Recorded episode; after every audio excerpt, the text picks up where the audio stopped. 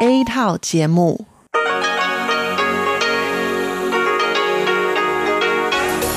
Đây là Đài Phát thanh Quốc tế Đài Loan RTI.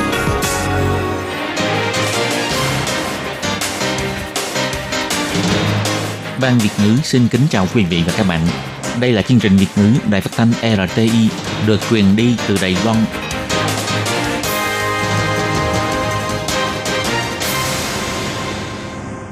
Anh xin kính chào quý vị và các bạn. Chào mừng các bạn đến với chương trình phát thanh của Ban Việt ngữ Đài Phát thanh Quốc tế RTI ngày hôm nay.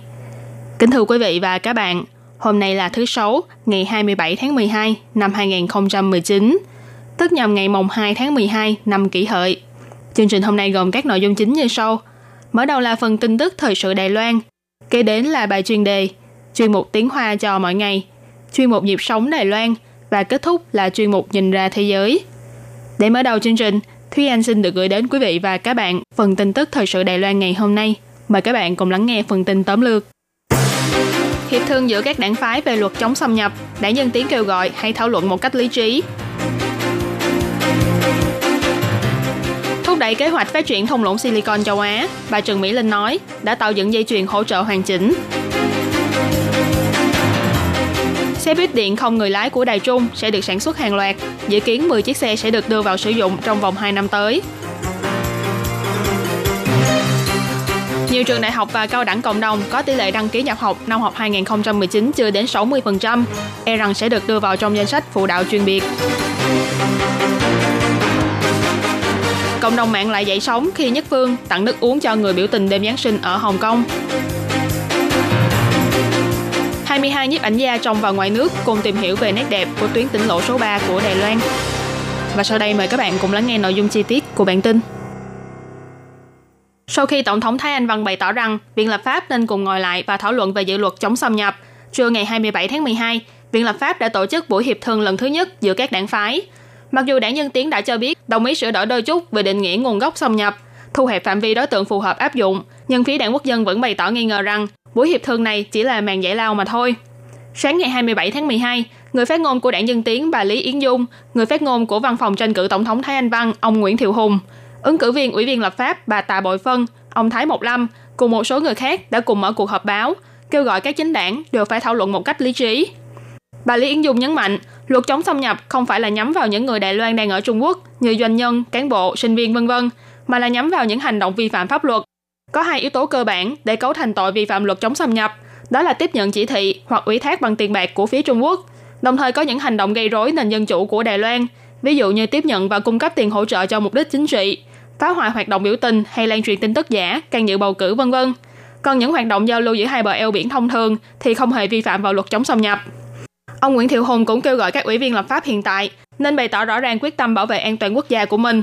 Nội dung của luật chống xâm nhập đương nhiên có thể thảo luận nhưng đừng phản đối hoàn toàn. Còn về việc có người bày tỏ nghi ngờ rằng sắp tới đây, Viện lập pháp sẽ thay đổi một nhiệm kỳ mới, tại sao lại không giao việc xét duyệt dự luật này cho những người đại diện dân ý mới quyết định?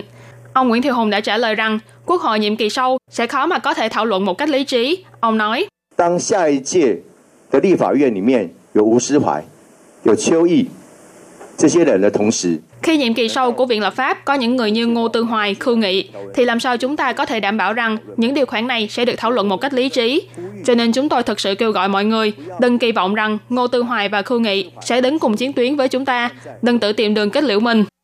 Ngoài ra, đảng quốc dân cũng có ý kiến về định nghĩa thế lực đối địch bên ngoài trong luật chống xâm nhập, cho rằng định nghĩa này có liên quan đến tự do ngôn luận của người dân. Và họ đã đặt ra câu hỏi, những điều luật liên quan đến việc vi phạm hiến pháp như thế có cần phải gộp chung lại để điều chỉnh hay không? Về việc này, ứng cử viên ủy viên lập pháp bà Tào Bội Phân chỉ ra, cụm từ thế lực đối địch bên ngoài đã tồn tại trong luật hình sự, luật an ninh quốc gia, luật bảo vệ cơ mật quốc gia, chứ không phải là một từ mới.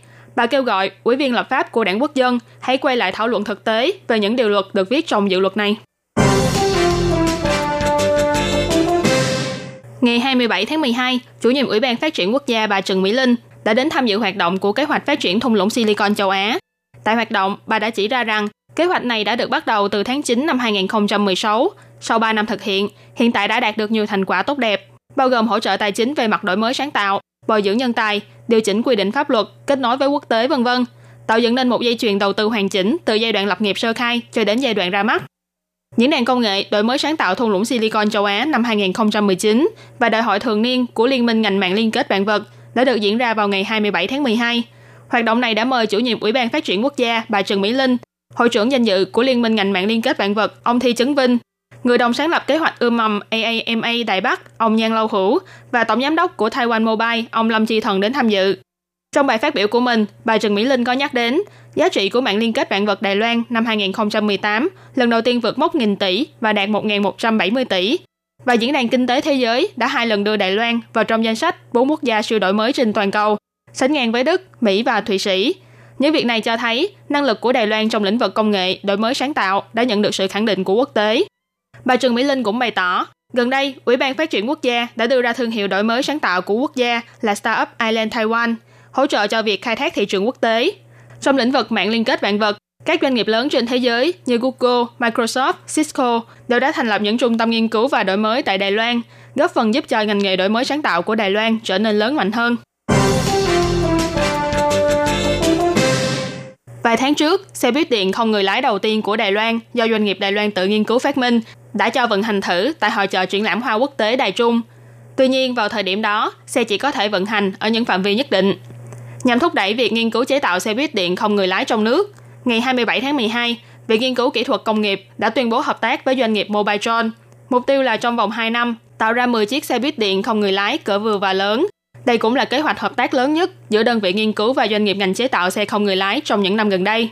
Đồng thời, kế hoạch hợp tác này còn tổng hợp những trang thiết bị của 14 doanh nghiệp quốc nội như động cơ điện, bản đồng hồ, máy cảm ứng, dữ liệu hình ảnh vân vân Hy vọng có thể thông qua sự hợp tác này, xây dựng nên một dây chuyền cho ngành sản xuất xe không người lái và đưa Đài Loan trở thành một phần trong dây chuyền cung ứng cho các xưởng chế tạo xe quốc tế. Mobiletron là doanh nghiệp sản xuất xe điện tử đầu tiên của Đài Loan. Giai đoạn trước, doanh nghiệp này đã đầu tư 160 triệu đại tệ vào trong việc nghiên cứu phát minh sản phẩm xe buýt không người lái. Trong lần hợp tác với Viện Nghiên cứu Kỹ thuật Công nghiệp lần này, Mobiletron sẽ cho sản xuất chế tạo xe buýt điện không người lái trong xưởng chế tạo tại khu gia công xuất khẩu ở cảng Đài Trung Dự kiến chiếc xe đầu tiên sẽ được xuất xưởng trong quý 1 năm sau. Phó Viện trưởng Viện Nghiên cứu Kỹ thuật Công nghiệp ông Trương Bò Nhân chỉ ra, do Đài Loan có số người chạy xe máy khá đông, cho nên tình trạng giao thông phức tạp hơn rất nhiều so với các nước phương Tây. Các khoản kinh phí đầu tư cho công trình nghiên cứu xe không người lái của các doanh nghiệp lớn như Google, Apple và Tesla cao hơn rất nhiều so với kinh phí của Sở Kỹ thuật thuộc Bộ Kinh tế của Đài Loan. Nhưng chỉ với kinh phí eo hẹp, hiện tại kỹ thuật chế tạo xe không người lái của Đài Loan cũng đã vượt lên vị trí số 1 trong các quốc gia vùng cận nhiệt đới. Ông nhấn mạnh rằng, Viện Nghiên cứu Kỹ thuật Công nghiệp nhận được sự ủng hộ của Sở Kỹ thuật thuộc Bộ Kinh tế đã phát triển ra hệ thống tự động không người lái, khắc phục những yếu tố môi trường như tình trạng giao thông phức tạp, mùa mưa kéo dài vân vân, thích hợp cho thị trường Đài Loan và khu vực châu Á. Đồng thời cũng đưa vào hệ thống kiểm tra thông minh. Trong tương lai, khi các chiếc xe buýt điện không người lái này được đưa vào sử dụng, chúng sẽ vừa vận hành vừa tự động học tập và càng lúc càng thông minh để có thể thích ứng với môi trường giao thông của Đài Loan. Tỷ lệ sinh con ít ở Đài Loan ngày càng nghiêm trọng và cũng trực tiếp ảnh hưởng đến số lượng học sinh tại các trường đại học và cao đẳng cộng đồng. Ngày 27 tháng 12, Bộ Giáo dục đã công bố tỷ lệ sinh viên mới đăng ký nhập học năm học 2019 trên toàn quốc. Trong đó cho thấy có rất nhiều trường đều đạt chưa đến 60%. Mỗi năm vào cuối tháng 12, Bộ Giáo dục Đài Loan đều sẽ đăng tải số liệu thống kê tỷ lệ đăng ký nhập học trong năm học gần nhất trên trang mạng thông tin công khai về các trường đại học và cao đẳng cộng đồng và số liệu thống kê của năm học 2019 đã được công bố vào lúc 10 giờ sáng ngày 27 tháng 12. Các trường đại học tư có tỷ lệ đăng ký nhập học đạt chưa đến 60%, bao gồm các trường như Đại học Thủ phủ Đài Loan, Học viện Khoa học Kỹ thuật và Quản lý Đạo Giang, Học viện Cơ đốc Đại Bắc vân vân. Còn các trường đại học cộng đồng hay cao đẳng kỹ thuật tư nhân thì có các trường như Học viện Khoa học Kỹ thuật Hòa Xuân, Học viện Khoa học Kỹ thuật Đại Đồng và Đại học Khoa học Kỹ thuật St. John's. Chiếu theo quy định trong bản nguyên tắc thực thi, việc Bộ Giáo dục phụ đạo cho các trường đại học và cao đẳng cộng đồng tư nhân cải thiện và đóng cửa. Sau khi Bộ Giáo dục thẩm tra và đánh giá, các trường có tỷ lệ học sinh đăng ký nhập học đạt chưa đến 60% trong 2 năm vừa qua sẽ được đưa vào trong danh sách phụ đạo chuyên biệt. Các trường này sẽ phải nộp đề án kế hoạch cải thiện cho Bộ Giáo dục. Đồng thời Bộ cũng sẽ tùy theo trường hợp của từng trường để cho dừng một phần hoặc toàn bộ các khoản hỗ trợ kinh phí và cắt giảm một phần hoặc toàn bộ hạn ngạch chiêu sinh năm học mới của nhà trường – Hôm nay Bộ Giáo dục cũng đã công bố tình hình chiêu sinh sinh viên nước ngoài của các trường trên toàn quốc. Sinh viên nước ngoài bao gồm sinh viên người nước ngoài, sinh viên kiều bào, sinh viên từ khu vực Hồng Kông, Macau, sinh viên người Trung Quốc. Căn cứ theo thông tin mà Bộ Giáo dục đưa ra, trong số các trường đại học công lập thì những cái tên quen thuộc như Đại học Quốc gia Đài Loan, Đại học Thành Công, Đại học Chính trị, Đại học Sư phạm Đài Loan, Đại học Thanh Hoa vân vân là những trường có đông sinh viên mới người nước ngoài nhất.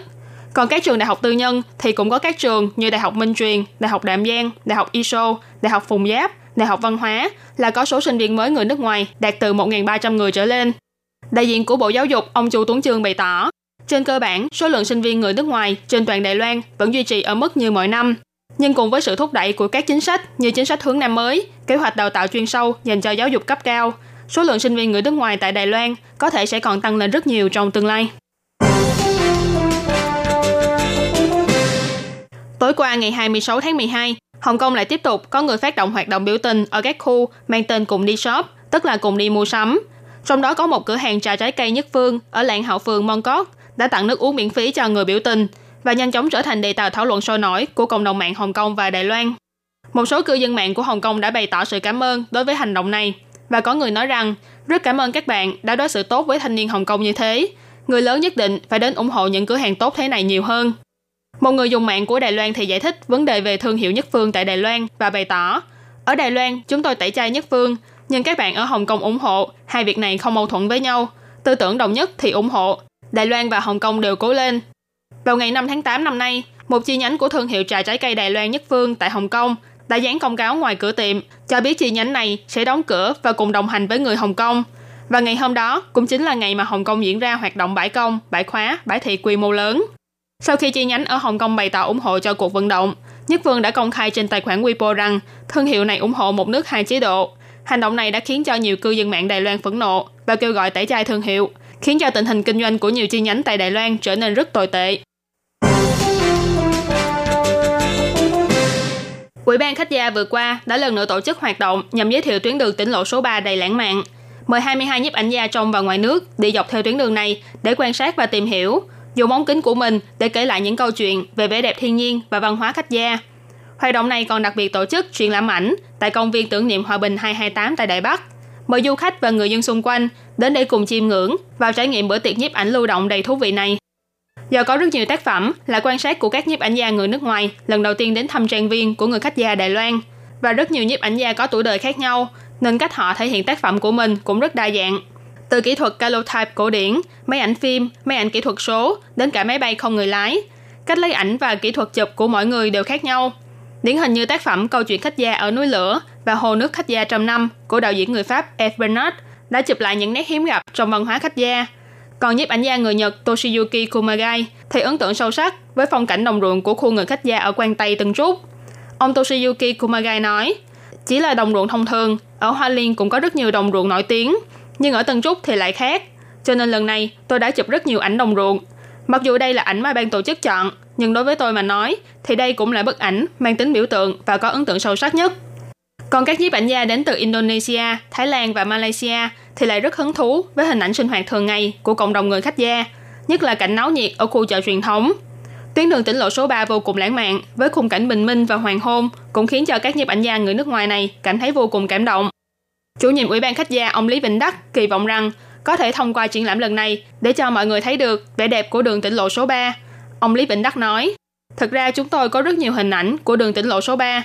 Trong lần triển lãm này, rất nhiều tác phẩm là của những người chưa từng đi qua tuyến đường này hoặc là những người khách nước ngoài đến từ Pháp, Hàn Quốc, Nhật Bản vân vân. Rất nhiều nhiếp ảnh gia của nước ngoài đã đến đây để quan sát và ghi nhận lại hình ảnh khiến cho họ cảm động. Cho nên những tấm ảnh được trưng bày ở đây mới đa dạng và phong phú đến vậy. Các nhiếp ảnh gia người Đài Loan thì không ít người tập trung chụp lại những nhân vật đại diện cho văn hóa truyền thống của khách gia như nghệ nhân Điện Thừa Thái, nhà thơ Trần Vĩnh Đào vân vân. Rất nhiều kiến trúc truyền thống, văn hóa ẩm thực và hình ảnh cuộc sống đời thường của người khách gia đều đã được thể hiện rõ nét trong hoạt động triển lãm nét đẹp của đường tỉnh lộ số 3 này. Kính thưa quý vị và các bạn, vừa rồi là bản tin tức thời sự Đài Loan ngày hôm nay do Thúy Anh biên tập và thực hiện. Tiếp sau đây xin mời các bạn cùng đón nghe những chuyên mục khác của ngày hôm nay. Xin thân ái chào tạm biệt và hẹn gặp lại.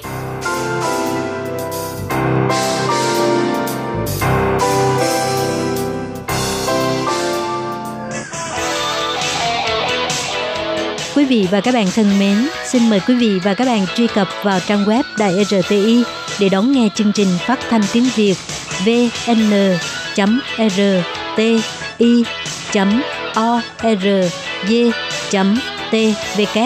và cũng có thể truy cập FB fanpage của Ban Việt ngữ RTI tiếng Việt.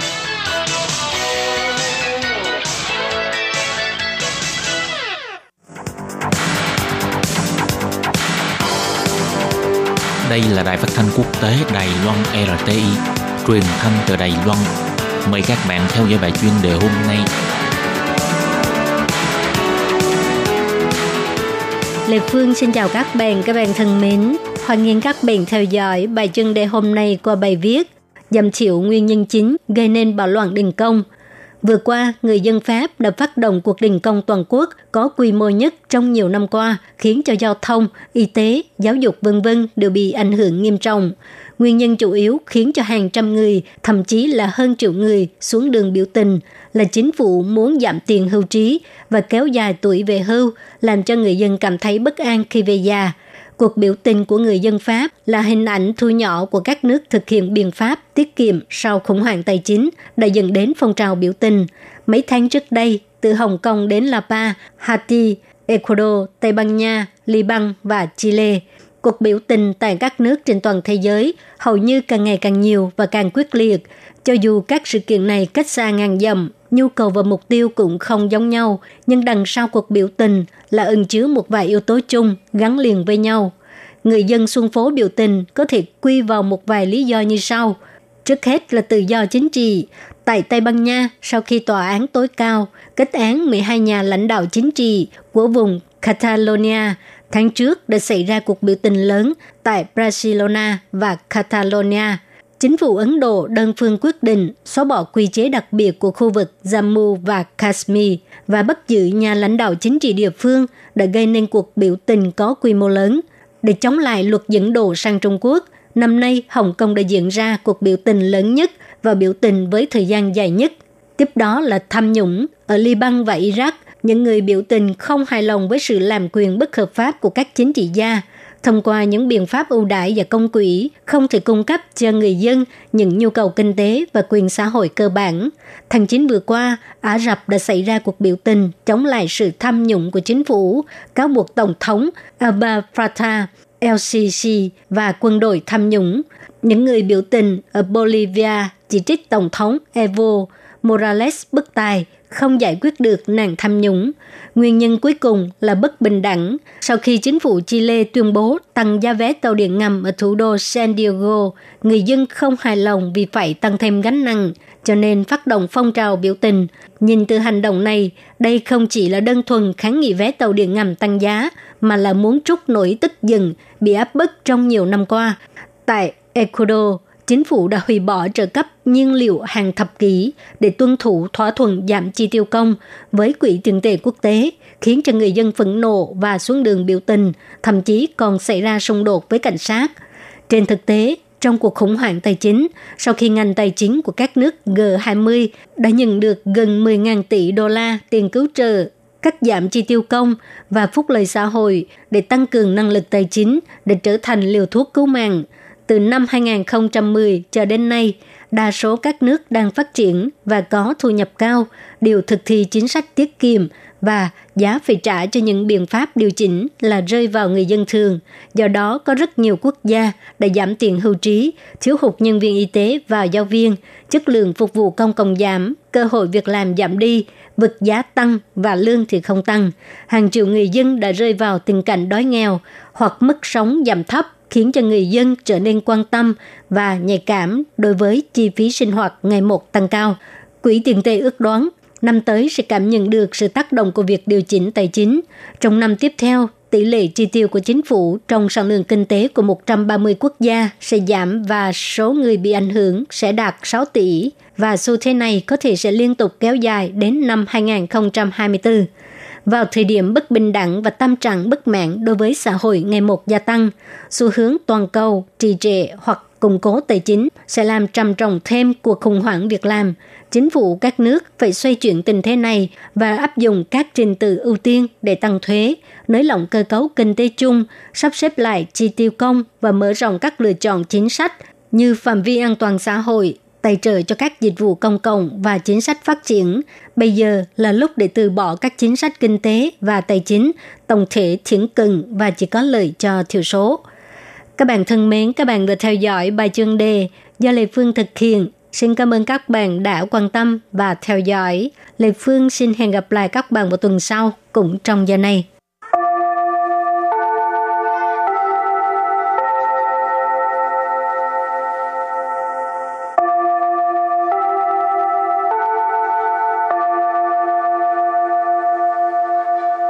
Xin mời quý vị và các bạn đến với chuyên mục Tiếng Hoa cho mỗi ngày do Lệ Phương và Thúy Anh cùng thực hiện.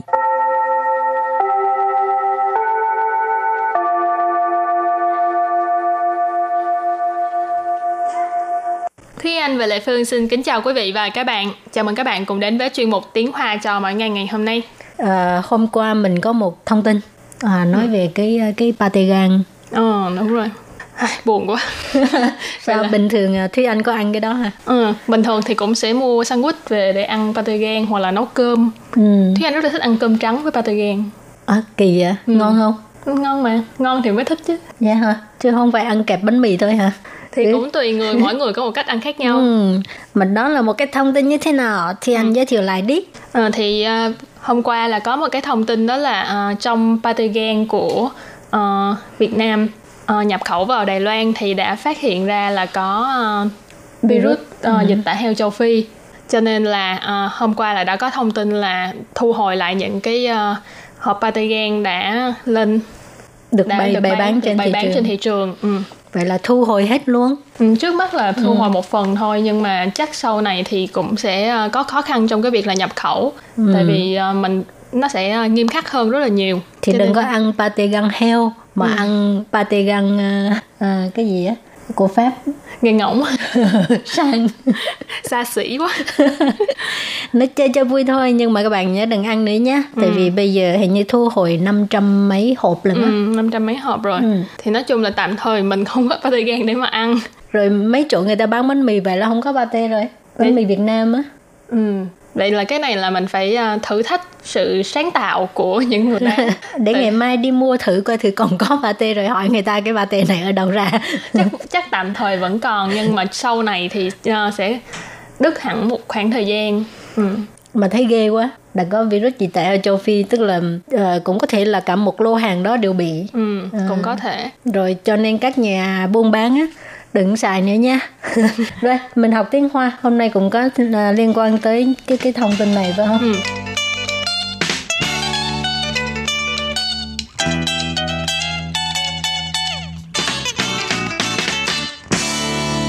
thì uh, tại vì thường xuyên mình nghe về dịch tả heo châu Phi mà gần như là nghe suốt một năm rồi nhớ là vào tháng cũng vào thời điểm này của năm à. ngoái là Đài Loan chính thức ra thông báo đó là uh, sẽ phạt nặng đối với hành khách uh, nhập cảnh từ những cái vùng mà có dịch tả heo châu Phi mang theo uh, thịt heo hoặc là những cái sản phẩm thịt heo nhập cảnh vào Đài Loan. Cho nên mình sẽ học những cái từ liên quan đến dịch tả heo châu Phi này để mà các bạn có thể uh, tiếp thu dễ dàng tiếp th- tiếp thu thêm được thông tin về ừ. cái uh, dịch bệnh này. Đầu tiên thì mình nói về dịch tả heo châu Phi tiếng Hoa gọi là gì? Gọi là Phi Châu Chu Quân Phi Châu Chu Quân các bạn có thể thấy Phi Châu là châu Phi Chu là heo Quân là à, giống như Quân Nhi là dịch bệnh. Cho nên Phi Châu Chu Quân là dịch tả heo châu Phi. Ngoài ra ờ, một nhân vật rất là quan trọng trong cái dịch bệnh này đó là thịt heo. Thì thịt heo lệ phương nghĩ chắc ai cũng biết ha tiếng hoa gọi là chu râu chu râu ha thịt heo còn nếu như mà các bạn muốn nói thịt bò thịt gà vân vân thì các bạn giữ chữ râu ở đằng sau. Chữ râu nghĩa là thịt. Đằng trước thì mình thay bằng cái loại thịt đó. Chẳng hạn như thịt bò thì gọi là niếu râu gà thì gọi là chi râu ừ. chủ yếu ở đây hôm nay mình nói về chu râu tức là thịt heo. Ừ. rồi hồi nãy có nói là không được mang thịt heo nè và các sản phẩm thịt heo cũng không được mang luôn. Mà sản phẩm thịt heo thì mình gọi là gì? Gọi là chu râu chế 品 chu râu chế 品 chu râu là thịt heo Chữ là chế 品 nghĩa là những cái chế phẩm, sản phẩm. Cho nên chú rô là sản phẩm thịt heo.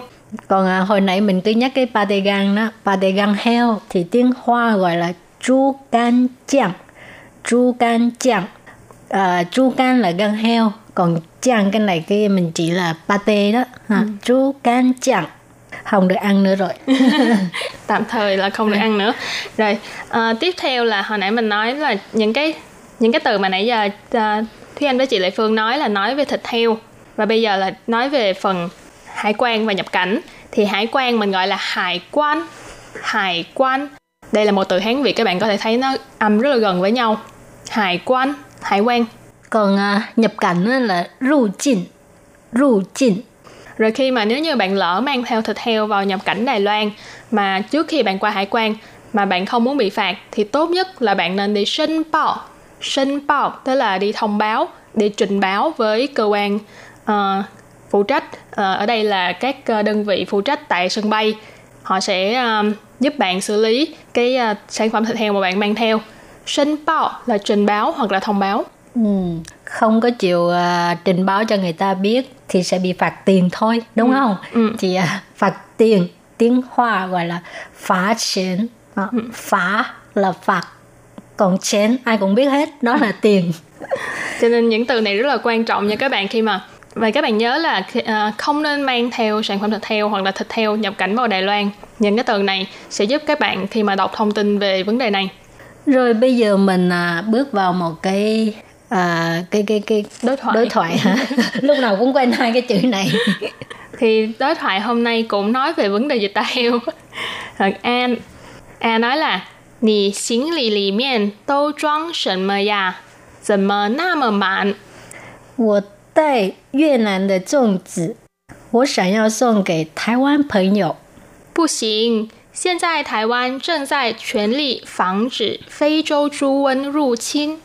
你带猪肉制品入境，可能会被罚二十万元哦。哇，呵 呵好长啊 ！một cái câu rất là dài. Rồi câu cuối cùng, 是吗？那我还是不要带好了。Thì bây giờ giải thích câu đầu tiên của A. A nói là 你行李里面都装什么呀？怎么那么满？À, câu này khá là đơn giản đúng không? Ừ. 行李 là hành lý, à, lì miệng là bên trong cho nên nì xính lì lì miệng là bên trong hành lý của bạn tố là đều choáng là đựng chứa đựng sần mơ là cái gì Dạ là một cái từ để hỏi đặt ở cuối câu. Cho nên tôi choáng sần mà dạ là đều đựng cái gì vậy? Hành lý của bên trong hành lý của bạn đều đựng cái gì vậy? Sầm mơ sao sao lại? Na mà ở đây là một cái từ để chỉ mức độ là oh, mạnh tức là đầy. Na mà mạnh là đầy đến thế sao lại đầy đến thế? Rồi, từ thứ hai, của tại Việt Nam de 粽子, có nghĩa là mình đem bánh tét Việt Nam. Tại là đem theo ha. Việt Nam, đất nước của mình á, Việt Nam.粽子là bánh tét ha. Wo sản yao, tức là mình muốn, sản yao là muốn. Song là tặng ha. Song kể Thái Quan朋友, uh, tặng cho bạn bè Đài Loan. Thái Quan có nghĩa là Đài Loan, còn 朋友 là bạn bè ha. Ừ. Rồi câu kế tiếp là khá là dài nha. Bây giờ mình sẽ tách ra làm ba. Cụm thứ nhất là bu xịn là không được. Hiện tại Thái Quan 正在全力防止非洲猪瘟入侵. Hiện tại là hiện tại, bây giờ. Thái Quan, ai cũng biết là Đài Loan. 正在 là đang làm một việc gì đó. Chuyển ly là toàn lực. Phẳng trị là phòng chống hoặc là ngăn chặn. Phi châu chu quân, hồi nãy mình có nói là dịch tả heo châu Phi ru chín ở đây là xâm nhập vào. Cho nên vế này mình dịch lại là hiện tại thì Đài Loan đang toàn lực phòng chống dịch tả heo châu Phi xâm nhập vào Đài Loan. Nị là bạn, tai là mang theo, chú rô chi 品, nãy mình có nói là sản phẩm thịt heo, ru chiên là nhập cảnh, khờ nẫn là có thể, có lẽ, khuy là sẽ, bay ở đây thì các bạn có thể nghĩ nó như là một cái từ uh, bị động, ờ, uh, phá là phạt, cho nên bay phá là bạn sẽ bị phạt.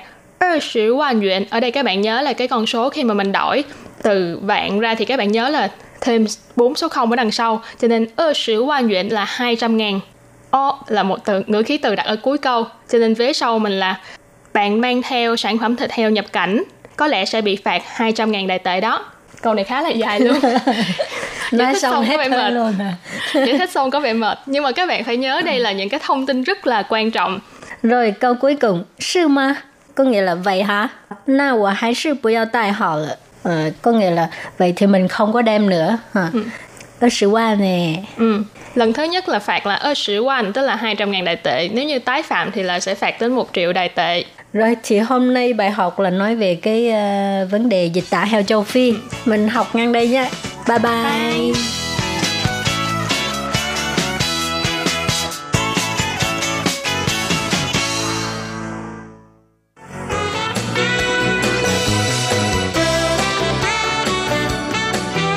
Chuyên mục Nhịp sống Đài Loan Chuyên mục này sẽ đem đến những thông tin mới tại Đài Loan diễn ra trong thời gian gần đây do Lệ Phương thực hiện.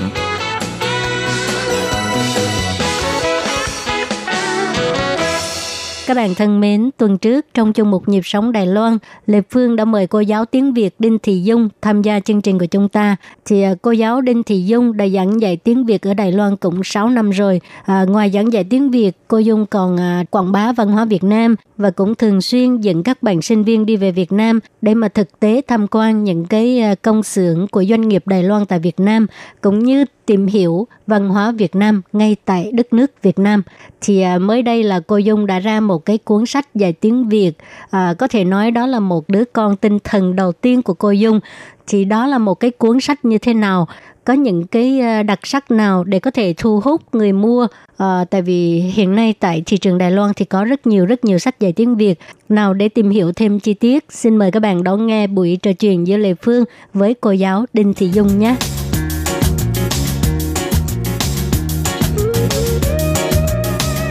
Khi mà quyết định dẫn các bạn về thì em nghĩ là đây cũng là một cơ hội để cho các bạn nhìn nhận Việt Nam cũng là coi là mình đối với mình yêu cái nghề giảng dạy đi chứ. Nhưng mà thực ra nếu mà tính về kinh tế hoặc là tính về nhiều mặt khác thì không ai muốn dẫn học sinh về Việt Nam. Vâng Ừ, đấy là một cái cách nhìn nhận của em.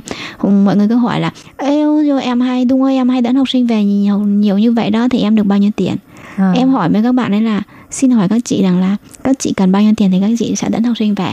Tại vì đối với em ờ, cái quan hệ mà có nghĩa là cái quan hệ ờ, của mình với học sinh cái hai nữa là quan trọng là quan hệ của mình với với cái thương nhân Đài Loan á Ừ. hôm nay mình là ai mà họ phải đồng ý để đưa đón mình để Ừ. để sắp đặt cho một cái người mà họ không quen biết đi vào công xưởng của họ để tham quan. Đấy là một cái quan hệ em nghĩ là không đơn thuần hôm nay bao nhiêu tiền thì anh dẫn tôi đi vào công xưởng họ không cho đi đâu. Ừ. cho nên em cái em rất là trân trọng những cái này. Mà khi mà em mà có ý định muốn về Việt Nam thì ở bên thương nhân Đài Loan họ đã rất là nhiệt tình để giúp em bảo là cô cô năm nay cô có về Hải Phòng không? Thì tôi dẫn cô ờ, tôi sắp đặt cho cô cái công xưởng này công xưởng này rồi cái thời gian như nào xe hành như nào là tôi lo hết cho cô Ừ. em cảm thấy rất là cảm động tại vì hôm nay mình là gì của họ mà họ phải giúp như như vậy Ừ. cho nên đối với em á kể cả hôm nay em bù tiền túi ra em đi em vẫn rất là vui lòng tại vì Ừ. người ta ờ, người ta nhìn mình như nào mà người ta đồng ý giúp mình với lại kể cả hôm nay ờ, cái anh thương nhân này anh không giúp em nhưng mà sẽ có người khác giúp em tại sao mình lại có thể may mắn được như vậy Ừ. em cảm thấy rất là cảm động như nhà trường cũng thế họ đối với mình rất là tốt à cho nên em cảm thấy là đây là một cái cơ hội để mình có thể có nghĩa là cái ờ, quan cho cái quan hệ Việt Nam và Đài Loan càng mật thiết hơn để cho học sinh của em càng hiểu là ờ, cái kinh tế của Việt Nam và cái đất nước con người của Việt Nam ừm, để cho họ cảm thấy là cái đất nước này mà khi một người mà người ta đến người ta kết hôn mà người ta đã làm được như thế vậy thì chúng ta càng phải trân trọng cái con người Việt Nam hơn và chúng ta càng phải thêm hiểu biết về cái đất nước Việt Nam hơn. Tại vì đất nước Việt Nam đối với đất nước Đài Loan nó rất là gần nhau. Thực ra mình là hàng xóm nhưng mà tại sao mình lại cảm thấy là nó xa lạ như vậy? Tại vì mình cảm thấy rằng là ngày xưa mình cảm thấy Việt Nam nó là một đất nước lạc hậu. Người Việt Nam thế này thế nọ nhưng bây giờ khi mà họ đã biết rồi thì học sinh của em tự các bạn sẽ đi nói với những các bạn khác thì họ sẽ làm một cái ờ, vô hình đi tuyên truyền cho rất nhiều người chứ không phải là em trực tiếp đi tuyên truyền. Thì em cảm thấy cái này thì có tiền không có mua được. Ừ. đối với em nó chỉ là vậy thôi tại vì em nghĩ em kiếm đủ tiền tiêu. Ừ. cho nên em nghĩ tiền quan trọng rất quan trọng. Nhưng mà nhiều cái công việc á các bạn đừng có mà nghĩ vì tiền mới làm. Ừ. vâng đấy là cái cách nghĩ của em.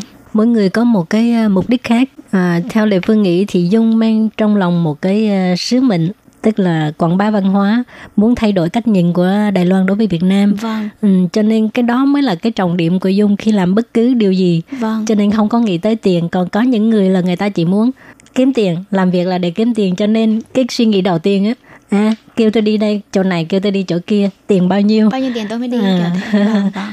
Ừ. cái đó là nó sẽ mất hết ừ. mình nghĩ như là nó sẽ cắt cái con đường của mình cắt mình rất nhiều con Ừ, đường chị ạ ừ, vâng em nghĩ là như vậy sẽ ngăn cản, ngăn à, cản cái mình đường rất phát nhiều con của đường mình vâng đúng rồi có nghĩa là mình đường người ta đi như nào mà người ta càng đi thì càng rộng ha Ừ. nhưng mà mình nghĩ tiền như vậy đó là mình đi càng hẹp á Ừ, Vâng. ừ. Rồi thì à, trong 6 năm nay á, là Dung à, đi dạy học rồi cái tài liệu giảng dạy là từ mình biên soạn hay sao? tài liệu biên soạn thì đầu tiên thì em không biên soạn đâu đầu tiên là em à, dùng của cô ờ, Hoàng Phượng xong rồi dùng của chị Lệ Phương mấy Ừ. mấy năm như thế xong rồi vừa sau đến năm nay thì là em mới bắt đầu à, viết ra cái quyển sách của em thì Ừ. tháng à, 10 ngày 21 tháng 10 là mới xuất bản vâng và sách tên sách là yêu tiếng Việt và tiếng Trung thì gọi là ai sang duy na nhụy đấy là một quyển sách đầu tay của em ừ. vâng thì em cũng phải cảm ơn chị Lệ Phương và cảm ơn cô Hoàng Phượng tại vì là có sách của cô Hoàng Phượng và sách của chị Lệ Phương, em dùng nhiều năm như thế thì em mới phát hiện rằng là em cũng có thể viết được một quyển sách vâng ạ Ồ, ấp ủ uh, hơi bị lâu á 6 năm mới sinh ra được thì cái cái uh, dung có thể giới thiệu về cái nội dung uh, cuốn sách này không Đó. À, thực ra thì cái quyển sách này thì nội dung là nó đối tượng là học sinh của em cho nên em viết thì là đầu tiên là em có giới thiệu cơ bản về Việt Nam này kiến thức về Việt Nam này hoặc là về tiếng Việt này và ừ. sau đó thì em sẽ dùng 12 cái bài hội thoại để giới thiệu về để cho các bạn à, học à, cơ bản về uh, hiểu về tiếng Việt.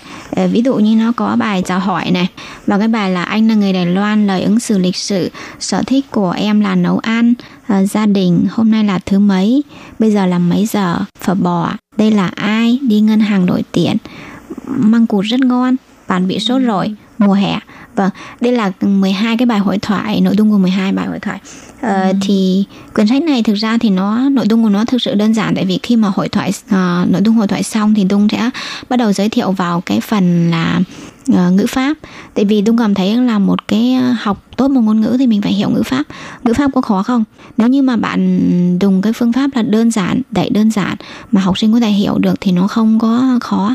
Và đối với dung thì là dung đã dùng 6 năm kinh nghiệm để dạy học sinh, cho nên là cái ngữ pháp thì dung sẽ giảng dạy một cách rất là đơn giản. Tại vì khi học sinh nó học thì nó phải để dùng, chứ không phải là học để viết bài và nộp bài cho cô. Cho nên rằng là ừ uh, như học sinh của Dung thì khi mà học xong thì các bạn sẽ có thể dùng được ngay và Dung có thể rằng là kiểm tra các bạn ngay để các bạn có thể trực tiếp hội thoại với Dung. Vâng, nếu như mà các bạn có muốn dùng cái quyển sách này để để những người học tiếng Việt đầu tiên ấy, thì các bạn có thể là tham khảo. Cảm ơn. Ừ. Và là cuốn sách của Dung được viết ra dựa theo cái kinh nghiệm 6 năm giảng dạy cho vâng. nên uh, Lệ Phương nghĩ nội dung chắc chắn là rất là bổ ích cho những người à, cái này là đối tượng mới à, cơ bằng cơ bản ha đối tượng à, cơ bản mới học tiếng Việt đó vâng ừ. có nghĩa là em thấy dạy từ phát âm phát âm ừ. thì đã dạy các bạn là uh, tiếng Việt là có 29 chữ cái mà thì A ừ. B C thì mình phát âm như thế nào miệng mình phải để như thế nào và nó ừ. uh, mình uh, tung còn làm một cái so sánh có nghĩa là nó giống với cái chữ tiếng Trung nhưng chữ nào thì các bạn sẽ căn cứ vào cái này để mình có thể tự học và ngoài cái uh, bản chữ cái ra thì các bạn biết là mình cái lưỡi hoặc là cái miệng hoặc là cái uh, cái hình của miệng như thế nào thì mình phát ừ. âm mới giống đó và thì là cái này tung cũng rất là um, chú trọng với hai nữa là khi mà các bạn học như thế mà chẳng may quên đi thì mình có thể dùng cái ờ, điện thoại của mình để mình quét cái QR code ấy thì ừ. có thể nghe được Dung phát âm trực tiếp luôn cho nên là Dung cảm thấy là nó cũng uh, tương đối là tiện lợi. Ừ. Vâng. Dung đã mất bao nhiêu để ờ, biên soạn cái cuốn sách này? Em mất à, em làm cuốn sách này khoảng tầm mất nửa năm. Wow chắc là công việc bận rộn quá cho nên uh, vâng anh... tại vì là vừa viết sách vừa đi giảng dạy xong về nhà là con cái rồi cơm nước mà. Con em là nó không thích ăn cơm ngoài. Nếu em ở nhà là nhất định phải nấu cơm. Ừ. cho nên em cũng mất khá nhiều thời gian để ờ, chăm sóc các bạn này. Ừ. xong rồi là có thời gian là cũng ờ, ngồi và viết sách. Cho nên thường thường nếu mà viết sách đó là hai ba giờ đêm mới được ngủ đó chị. Ừ. tại vì nếu bây giờ mình nghĩ cái đề tài này nha mình đang ừ. nghĩ được á mà em đi ngủ là mai em tắt. Quên. Cho nên ừ em nhất định là phải viết xong ừ, phải viết cho xong viết xong thì mới được đi ngủ cho nên là 2 giờ nó xong thì đi ngủ ừ. 3 giờ xong thì mới được đi ngủ ừ. xong rồi nhiều hôm thứ bảy chủ nhật là không nếu mà em đã viết sách là em ở nhà đó nha là em phải tập điện thoại Ừ. có nghĩa là không chơi điện thoại nữa còn à. nếu chơi điện thoại là không có được tí nữa có người like tí nữa có người FB thì chết rồi không muốn bị ảnh hưởng không muốn bị ảnh hưởng tại vì à. nó sẽ phân tâm và phân tâm là mình đã viết sai ừ. vâng thì uh, trong cuốn sách này lệ phương thấy có rất nhiều uh, hình ảnh tức là những cái hình ảnh trong cuộc sống đời thường của Dung. Vâng, cuốn sách này em viết ra là những cái hình ảnh là đa phần là của của Dung này hoặc là của bạn bè hoặc là của gia đình Dung nên đối với em rất là quan trọng. Vì ừ. thế cho nên là quyển sách này em dùng là sách màu hết á. Ừ. tại vì em không muốn là nhìn thấy ảnh của em của gia đình em hoặc là của bạn bè em mà đen trắng em cảm thấy là uh, cái cảm giác đấy nó không có uh, vui lắm cho nên ừ. là vâng em chọn tất cả là hình ảnh là toàn là màu hết. Cảm thấy ừ. khi mà mở cuốn sách này ra bạn em cầm đến. Tại sao sách toàn là ảnh của tao vậy mày bảo gì? Vậy thì mày trả bản quyền ta đi. Ủa lúc mà dung uh, dùng hình ảnh của bạn bè không có nói trước hả? Em có nói rồi nhưng mà bạn ấy không nghĩ là nhiều như vậy đó chị. À, đúng rồi phải đòi bản quyền. Bạn ấy bảo là mày bán ra bao nhiêu tiền là mày phải trả bản quyền là tao bảo ok. À, thì lệ phương thấy hiện giờ trên thị trường có rất nhiều sách dạy tiếng Việt. Nói Vâng. chung bây giờ muốn học tiếng Việt kiếm sách không còn là khó giống như 10 năm trước. Vâng. Thì à, Dung làm thế nào để cho cái cái nội dung sách của mình nó khác với những cái cuốn sách khác? Ờ, tại vì là em cũng ờ, đa phần nếu mà chị em Việt Nam mình mà viết sách là quyền sách nào nói lên là em có nhà em sách nào cũng có hết á. Và em cảm thấy là ờ, khi mà dùng cái quyền sách của chị em thì em cảm thấy là nếu mà đấy là là cái nhược điểm thì em sẽ sửa và nó sẽ xuất hiện trong nội dung sách của em. Hoặc là cái cái nào em cảm thấy trong quá trình giảng dạy mà em cần phải ờ, dạy cho học sinh của em thì em sẽ cho vào. Có nghĩa là nó rất là đời rất là hữu có nghĩa là nó rất là hữu dụng. Tại vì em dùng em cảm thấy là rất là ok thì em mới viết thành sách để cho hy vọng là nó sẽ là một cái cuốn sách để cho các chị em mà muốn giảng dạy tiếng Việt nó sẽ là một cái ờm, tài liệu tham khảo tốt và em cũng hy vọng là đối với những các bạn mà ờ, đầu tiên học tiếng Việt thì nó sẽ là một cái người bạn ờ, rất là hữu dụng đối với các bạn khi học tiếng Việt vâng Ừ. Rồi cái MP sign cũng là do à, người viết sách tự đọc luôn. Ờ, em thi san thì là cũng là em tự đọc mà em có mời một cái bạn à, nam cùng À. ghi âm cùng với em vâng Rồi thì à, bây giờ có một vài câu ngắn gọn để Vâng. mà giới thiệu về cái ưu điểm cuốn sách của Dung thì Dung sẽ giới thiệu như thế nào? cuốn sách ưu điểm của em tại vì ờ, trong cái cuốn sách này thì là Dung đã viết rất là rõ ràng về cái ví dụ là về giới thiệu về Việt Nam này về cái ờ, sự hình thành của tiếng Việt hoặc là một số những cái ờ, gọi là giới thiệu về thời tiết hoặc là những cái văn hóa rất là ờ, rất là hữu dụng cho ờ, các bạn khi mà hiểu về Việt Nam. Cho nên tôi nghĩ là chỉ cần về cái phần văn hóa là các bạn cũng đã có thể là tiếp thu rất là nhiều. Mấy hai nữa là về ngôn ngữ thì là em dạy rất là cơ bản về em giới thiệu rất là tỉ mỉ về cái phát âm 29 tiếng chữ cái. Tại vì em thấy rằng là khi mà cái chữ cái của tiếng Việt mình mình học kỹ đó thì mình ờ, khi mà mình học tiếng Việt nó sẽ đơn giản rất là nhiều. Và em cũng rất là chú trọng về cái vấn đề là ví dụ là ngoài chữ cái đó thì còn là đấu này. Và những cái bộ phận phát âm khác thì cũng viết rất là tỉ mỉ. Thì Dung hy vọng rằng là khi mà Dung cần dùng thì các bạn cũng sẽ cần dùng vâng. Mấy hai nữa là về cái phần ngữ pháp thì em giới thiệu rất là kỹ. Tại vì sao? Tại vì mà rất là đơn giản mà trong một cái nội dung của ngữ pháp thường thường là phải có hai hoặc ba cái ví dụ để chỉ dẫn ra cho các bạn rằng là các bạn phải dùng như thế này thì các bạn sẽ hiểu hơn. Vâng. Và cái cuốn sách này nó hay ở nữa là đằng sau còn một có một phần luyện tập nó là một cái sự tổng hợp có nghĩa là khi mà các bạn học xong hội thoại học xong uh, ngữ pháp rồi thì các bạn có thể học thêm. Các bạn tự làm bài tập để cho mình tự mình có một cái sự tổng hợp là ấy mình đã hiểu được cái nội dung của bài này chưa? Vâng đây là nội dung của cuốn sách vâng. Ừ. Mà Lê Phương thấy Dung có mở một cái uh, sen su huệ. dạ Tại sao lại nghĩ ra một cái hoạt động như vậy? Phải nói là đối với bản thân rất là tự tin đúng không? Ờ, thực ra thì cái chiên ru huê này thì à, ờm, nó cũng là một cái gọi là gì những cái duyên gì ạ đầu tiên em không nghĩ như vậy đâu, tại vì ở à, Tân Trúc nhà em nó là có một cái gọi là cái ờm, cái hiệp hội à, phục vụ cho chị em tân đi dân thế là tại vì trong cái hiệp hội của em mà người tân trúc đó, thì ông chưa ai ra sách. Thì em là người ra lần đầu tiên thì hôm nay chẳng may là em cầm sách em cho chị ấy. Thế chị bảo là mai có hoạt động Dung đi làm giám khảo. Mời Dung đi làm giám khảo vậy Dung có thể là à, tiện thể cầm sách của Dung đến cho mọi người xem rồi ký tên được không? Bảo ok được. À thế là em cầm đến. À, chứ cũng không phải là em tự bàn tự tự tự Ừ, ừ. tự làm một cái uh, ký tên đâu ký tên Ừ. sách đâu. Vâng đấy là họ làm cho em đó. À, vâng xong rồi là em đến thì cho em cái bàn thật là to. Xong một là sách của cô đẹp như vậy thì phải chuẩn bị cho cô hai cái miếng vải thật là đẹp hợp với cái màu sách của cô để cho cô để lên. Ừ. Thì cái buổi ờ, ký tên đó có thành công không? Ờ, rất là thành công chị ạ cũng bán được tương đối sách và cảm thấy là rất là vui khi mọi người ờ, xem xong là mọi người cho mình những cái um, phản hồi rất là tốt. Và em nghĩ rằng là quyển sách của em thực ra em tự tin với quyển sách của em nhưng mà em nghĩ lần đầu tiên viết sách thì ít nhiều nó sẽ có những cái khuyết điểm. Thì hy vọng là nếu mà các bạn nào mà mua sách của Tung và các bạn chăm chỉ đọc thì các bạn nếu mà phát hiện ra những khuyết điểm thì à, hy vọng là các bạn sẽ cho Tung những cái à, phản hồi để cho những cái quyển sách lần sau nó sẽ um, hoàn thiện hơn Vâng, ok. Hôm nay cảm ơn Dung rất nhiều có những cái chia sẻ về sách rất là thú vị. Cảm ơn chị Lệ Phương à, đã cho Dung rất là nhiều kinh nghiệm về viết sách này. Rồi Không thì có. à, về à, tình cảm của hai chị em nó thỉnh thoảng mới gặp nhau không thì lâu lâu đó là quên luôn chị Lệ Phương. Cứ lâu lâu lên Đài Bắc ghé đây ở RTI chơi nhé. ok, cảm ơn Dung rất nhiều. Chào tạm Cảm ơn chị nha. Lệ Phương. Chào các bạn.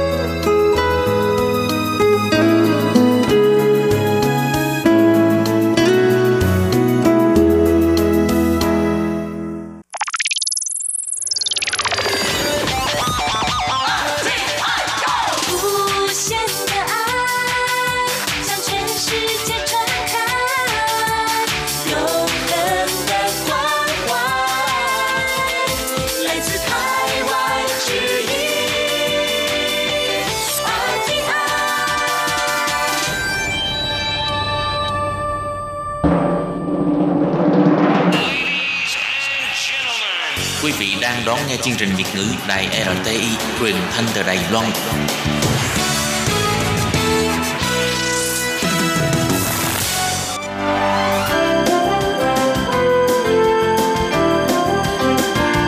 Xin mời quý vị và các bạn đến với chuyên mục Nhìn ra thế giới.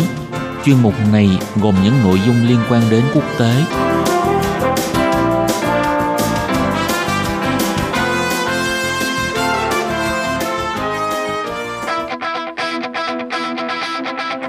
Tường Vi xin kính chào quý vị và các bạn. Chào mừng các bạn trở lại với chuyên mục Nhìn ra thế giới để nắm bắt được những thông tin và sự kiện chính trị quan trọng đang xảy ra khắp Nam châu. Các bạn thân mến, nội dung của chuyên mục ngày hôm nay bao gồm những thông tin như sau. Brexit đang trên đà suôn sẻ, khiến cho các doanh nghiệp Anh hào hứng kinh doanh. Cuối cùng là xin mời các bạn cùng theo dõi bài phân tích Đất nước Syria sau gần một thập kỷ điêu đứng vì chiến tranh tàn phá – sau đây Tường Vi xin mời các bạn cùng đón nghe nội dung chi tiết.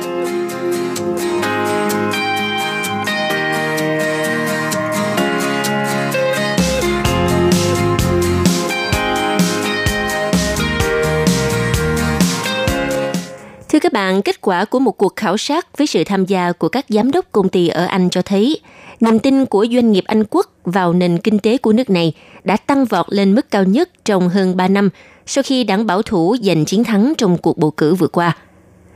Theo tờ Guardian, kết quả khảo sát do Viện Giám đốc IOD thực hiện cho thấy, lần đầu tiên kể từ mùa xuân năm 2018, các công ty của Anh quốc đã trở nên lạc quan hơn về triển vọng kinh tế nước Anh trong vòng 12 tháng tới.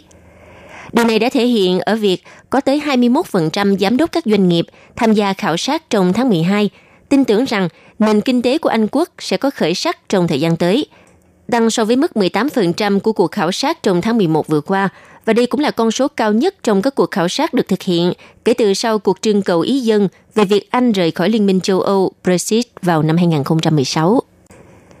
Đại diện các doanh nghiệp ở Anh quốc cũng cho rằng với việc chính phủ của Thủ tướng Boris Johnson đang giữ được thế đa số trong quốc hội, giờ đây thì họ đã có thể yên tâm để tiến hành kế hoạch đầu tư cũng như thuê nhân viên và mở rộng kinh doanh – trong suốt hơn 18 tháng qua, tỷ lệ các công ty có quan điểm lạc quan về triển vọng kinh tế Anh quốc luôn thấp hơn so với con số những người tỏ ra bi quan.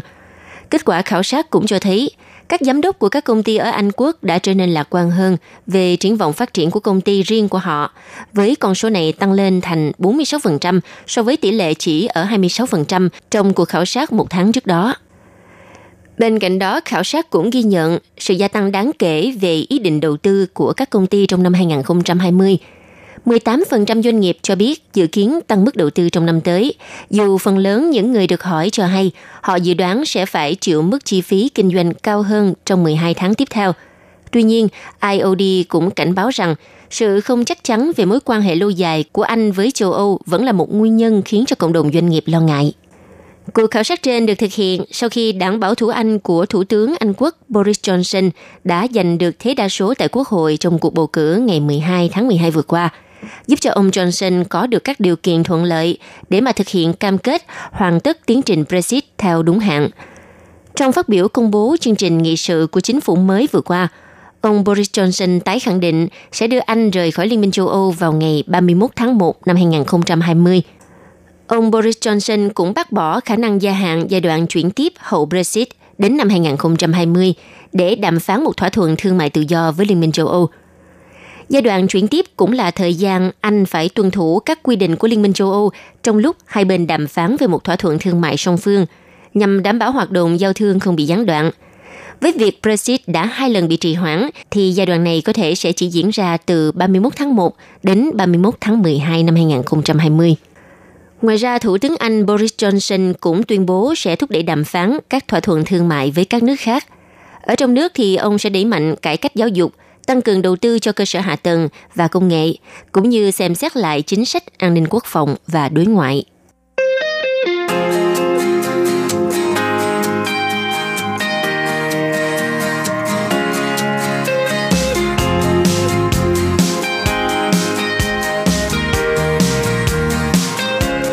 Thưa quý vị và các bạn, gần sau một thập kỷ bị chiến tranh tàn phá, thì liệu đất nước Syria có sắp được chứng kiến một cái kết có hậu hay không? Vâng thưa các bạn, trong gần một thập kỷ, đất nước Syria bị tàn phá bởi những cuộc chiến tranh đẫm máu, khiến ít nhất nửa triệu người thiệt mạng, cùng hàng triệu người khác phải rời bỏ nhà cửa và dẫn tới sự nổi lên của các nhóm khủng bố, trong đó có tổ chức nhà nước Hồi giáo IS tự xưng. Cuộc xung đột ở Syria đã bắt đầu nổ súng sau khi phong trào mùa xuân Ả Rập với những cuộc biểu tình phản đối chính phủ diễn ra ở một loạt quốc gia từ Trung Đông cho tới Bắc Phi – Tổng thống Syria ngài Bashar al-Assad đã chứng kiến Tổng thống Tunisia ngài Zine El Abidine Ben Ali phải chạy sang Syria tị nạn. Còn Tổng thống Ai Cập ngài Hosni Mubarak bị lật đổ và Tổng thống Libya ngài Gaddafi bị sát hại sau một cuộc nổi dậy có vũ trang. Ông Assad cũng rơi vào hoàn cảnh tương tự khi mà hàng loạt những cuộc biểu tình chống chính phủ đã diễn ra. Ban đầu là ở thành phố Dara ở phía nam Syria – và sau đó là lan ra khắp đất nước với mức độ bạo lực ngày càng gia tăng. Cuộc nổi dậy ở Syria dần đã biến thành cuộc nội chiến toàn diện vào năm 2020 với những cuộc giao tranh giữa quân chính phủ và nhiều phe phái đối lập khác nhau. Trong cuộc chiến đó thì thành phố Homs và Aleppo đã trở thành những chiến trường đẫm máu, nơi mà người dân thường trở thành nạn nhân của chiến tranh và nhiều cơ sở hạ tầng thì đã bị phá hủy – ở Aleppo, chiến địa ác liệt nhất từ tháng 7 năm 2012 đến tháng 12 năm 2016 và là một trong những khu vực bị bao vây lâu nhất với thương vong đáng kể nhất trong chiến tranh hiện đại khi có tới 30.000 người đã thiệt mạng tại khu vực này. Cũng trong gần một thập kỷ này thì hàng triệu người Syria đã phải tị nạn ở những quốc gia láng giềng như là Thổ Nhĩ Kỳ, Jordan và Lebanon trong điều kiện sống đùng đúc, tạm bợ và cực kỳ khó khăn – Ngoài ra có một điều chúng ta có thể thấy rõ là cuộc xung đột Syria không chỉ nằm trong phạm vi biên giới quốc gia Trung Đông này, mà những cuộc giao tranh cũng như tình trạng bất ổn liên miên ở Syria cũng đã trở thành nơi nuôi dưỡng mầm mống khủng bố. Trong quá trình này, tổ chức nhà nước Hồi giáo tự xưng IS dần dần lớn mạnh về lực lượng cũng như nắm giữ một vùng lãnh thổ rộng lớn ở phía đông Syria – Nhóm khủng bố này đã chiếm giữ thành phố Raqqa và một khu vực rộng lớn ở Deir là một khu vực giàu tài nguyên dầu mỏ. Đến năm 2014, IS đã thành công trong việc mở rộng các khu vực, chiếm giữ cũng như kiểm soát một phần ba lãnh thổ Iraq. Vào thời kỳ tổ chức khủng bố này phát triển mạnh mẽ nhất, thì chúng đã chiếm được một khu vực rộng lớn có diện tích bằng nước Anh quốc. Có thể nói sự nổi lên của IS cũng đã biến cuộc xung đột ở Syria không còn là một cuộc nội chiến nữa, mà đã trở thành một cuộc chiến chống khủng bố với sự can thiệp từ một loạt các quốc gia bên ngoài. Ngay lúc đó, Mỹ đã thành lập một liên quân đa quốc gia gồm các nước phương Tây và Ả Rập để đối phó với IS ở cả Iraq và Syria.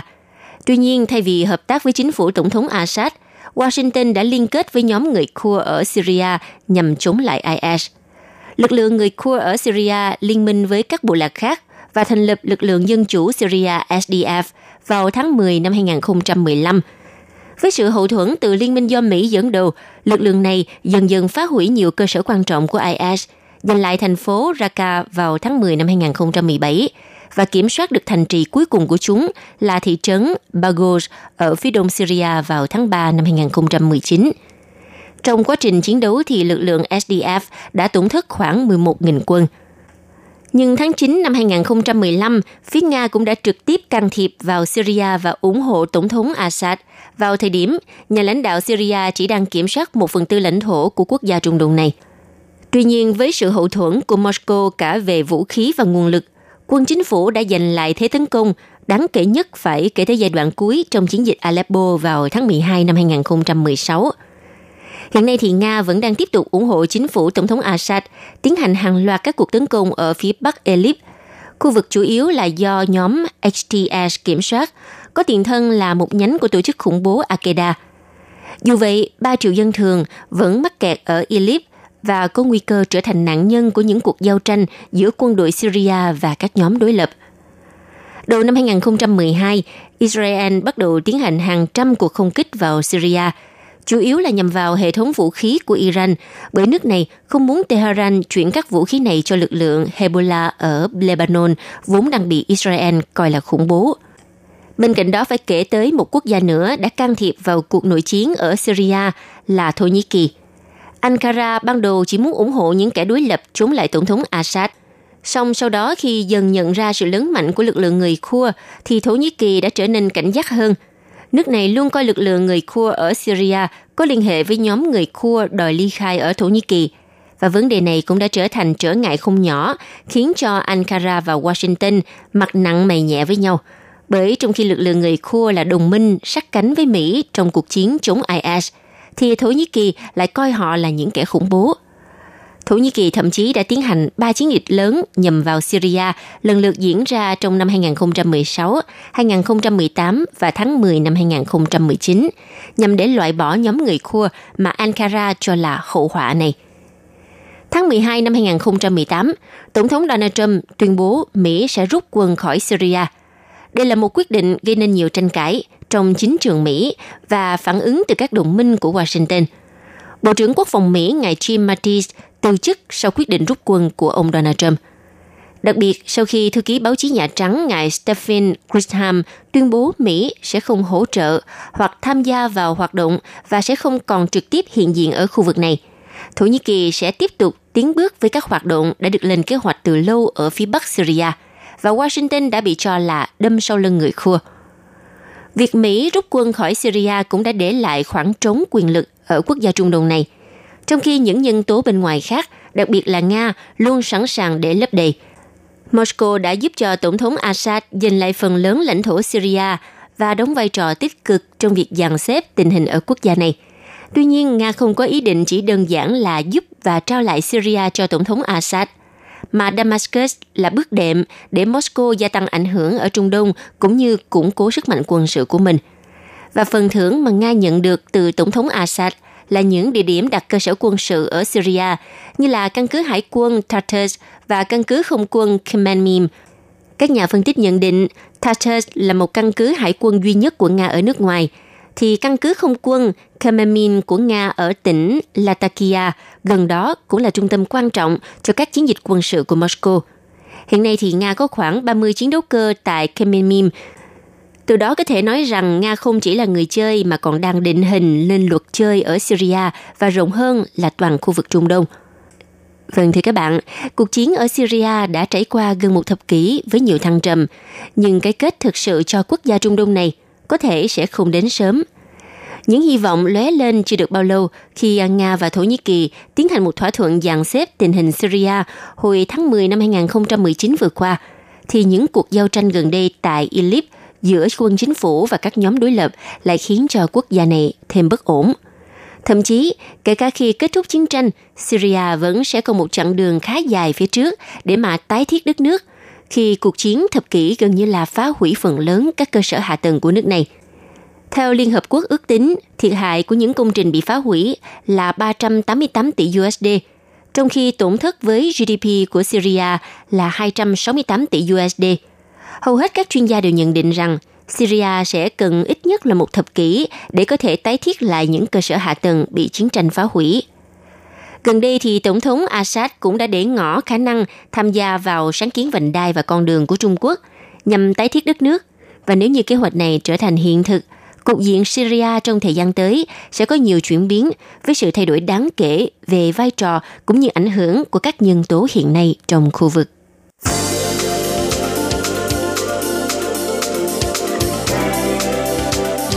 Quý vị và các bạn thân mến, vừa rồi là chuyên mục Nhìn ra thế giới do Tường Vi biên tập và thực hiện. Tường Vi xin cảm ơn sự theo dõi của các bạn. Xin hẹn gặp lại trong chuyên mục tuần sau cũng vào giờ này. Bye bye!